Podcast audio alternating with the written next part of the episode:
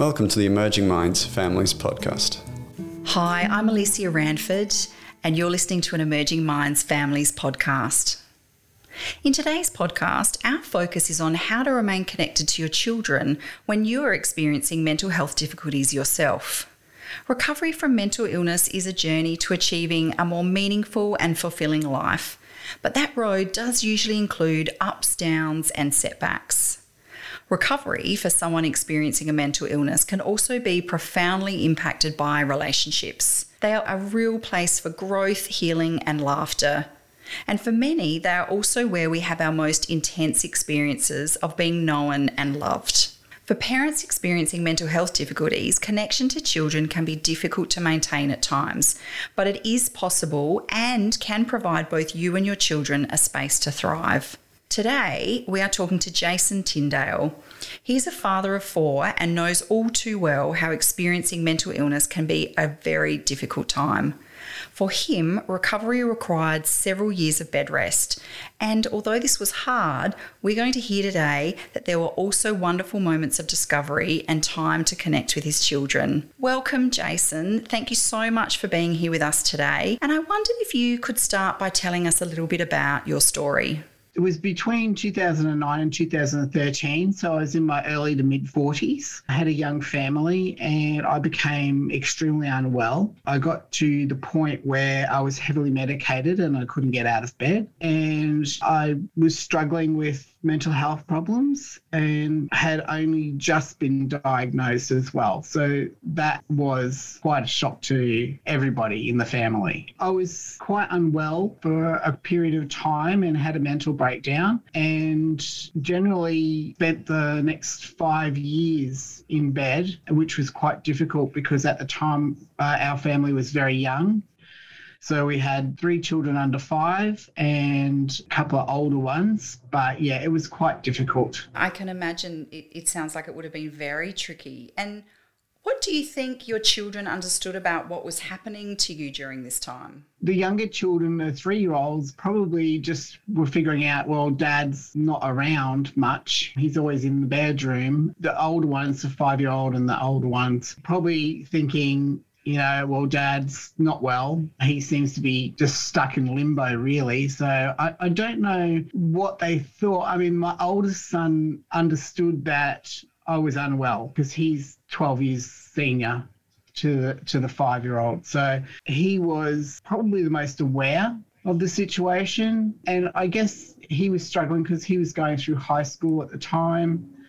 So it was a bit difficult for them to, I guess, say how they were feeling. They didn't really have much opportunity to tell me at the time how they were feeling. And I, I did do a lot of resting. Uh, five years is a long time to be stuck in bed, but, you know, that was reality. And so, what do you think was the hardest part for them? Uh, I think not getting the dad time on a regular basis. So I wasn't really there for their formative years, I suppose you would say. I was there, but I wasn't present. So, you know, I missed a lot of milestones and things. And I think that was pretty difficult for everyone. I, I can imagine it would have been very difficult. And I know from conversations that you, you and I have had that you have a great relationship with your children and they are much older now.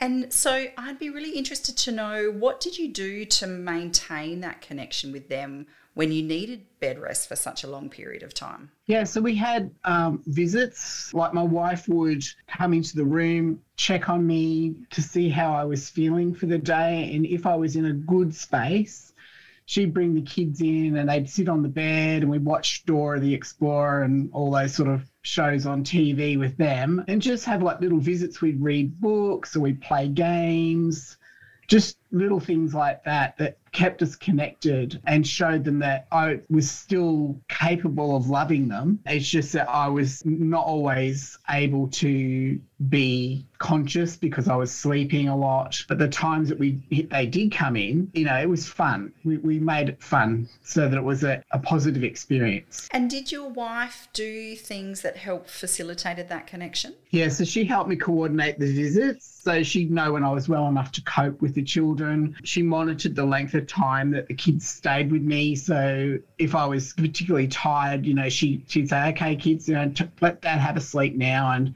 can come and see him later on." And she just did things like that, and she made sure that I was okay during that process, which was really supportive of her. And it was just nice that she checked in with me to make sure that I was okay uh, to have the kids there. When your children came in and spent that time with you, which I can only imagine it was very precious, what did that mean for you and did it help you in your recovery? Yeah, it meant a lot to me because I still felt connected to the family. It wasn't when you're unwell, sometimes you get paranoid or you get upset or depressed because you feel alone or rejected or just not part of what's going on. So for me, when the children came in or when my wife came in to facilitate them joining in with me, you know, to to watch TV or whatever, it made me feel included in the family. It gave me a feeling of connection and just showed me that people still cared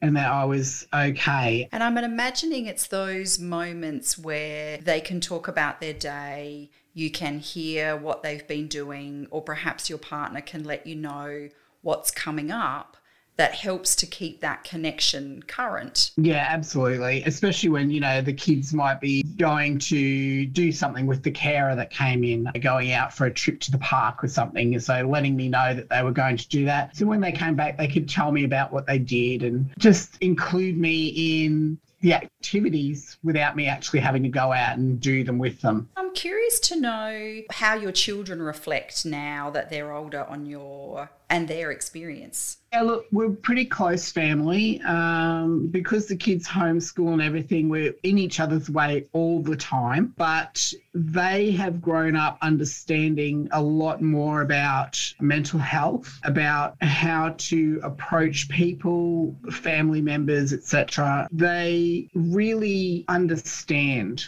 they really know how to cope with the situations that they've been dealt with. And I think for the most part, it's made them better people because they they understand. They're not critical and they see things from a point of view which perhaps people their own age may not have encountered so they're quite mature in their in their reflections on how people with mental health hardships can get by. Isn't that wonderful to hear? Yeah, it's fantastic actually. And I guess they're probably well placed and you're well placed from your experiences to support them in life's ups and downs which most teenagers go through absolutely we've everyone in the family's gone through some period of anxiety or depression or just some general mental health concerns, and we all support each other.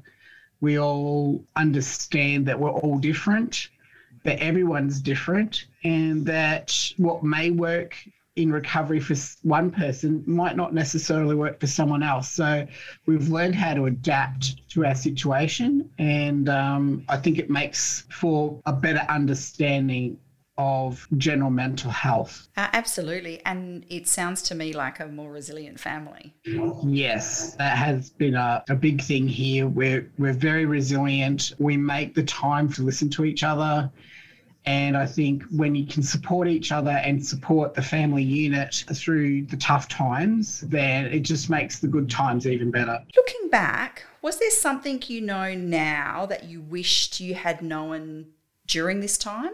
Uh, yeah, I wish that I had known that everything was going to be okay because at the time I was stressing a lot and that was feeding into my depression and my paranoia. And I believe that prolonged the illness because I was worried that this was going to be the rest of my life. And I also wish that I had known that asking for help was okay because I was scared to ask for help. I think it was some part of me was afraid that I might end up back in hospital.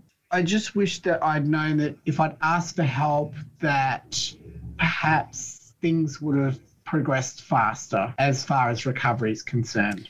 And when you talk about asking for help, is that from family and friends or from health professionals? Both, really. Family and friends, health professionals, carers, associations, things like that, where we could get help for the whole family, not just for myself. It was quite a struggle in the early days because we didn't know where we could go for help, and that was that was quite difficult. And what helped you to find what resources were out there to support your family? A lot of trial and error. I live in a regional city, regional township, I should say, and services at the best of times in large city areas on the mainland, for example, are difficult to find. So when you move that to a regional area, it makes it even harder. So I, I did find eventually going through a general practitioner they had a poster in their in their surgery about a group called Aspire, which helped people with mental health struggles. And I joined that group, and everything started to come together in my recovery, was the basis for my recovery.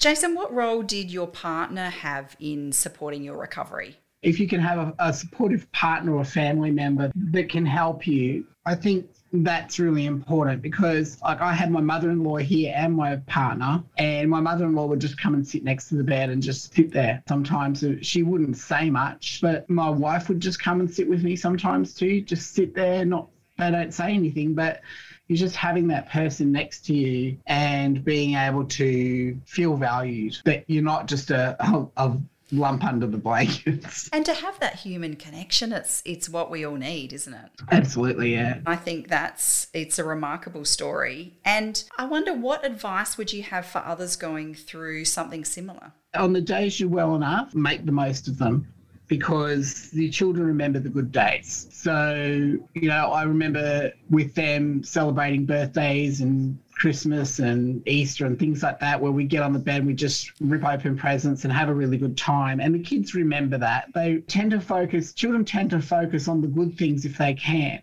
So the, the more memories you can build with them in a positive space, the better. I think not being afraid to ask for help, that's a really big takeaway. Sometimes when you're unwell, you think the world is against you, but it's really not. You can ask for help and don't be proud to ask for it because at the end of the day, it's part of your recovery and it's really important. And the other thing is to um, have age appropriate explanations and tell your family that you love them. I mean, show them that and tell them that and just explain to your children in an age appropriate way why you're not feeling well and what they can do to help you feel better. Thank you, Jason, for sharing your story with us today. Your journey is one of incredible courage courage and determination. And I think it's been so valuable to hear how it's really possible to remain connected with your children even during truly difficult times. Thank you. Yeah, it was a long process, but it was worthwhile. And now I'm on the a very good positive road to recovery. You have been listening to an Emerging Minds Families podcast.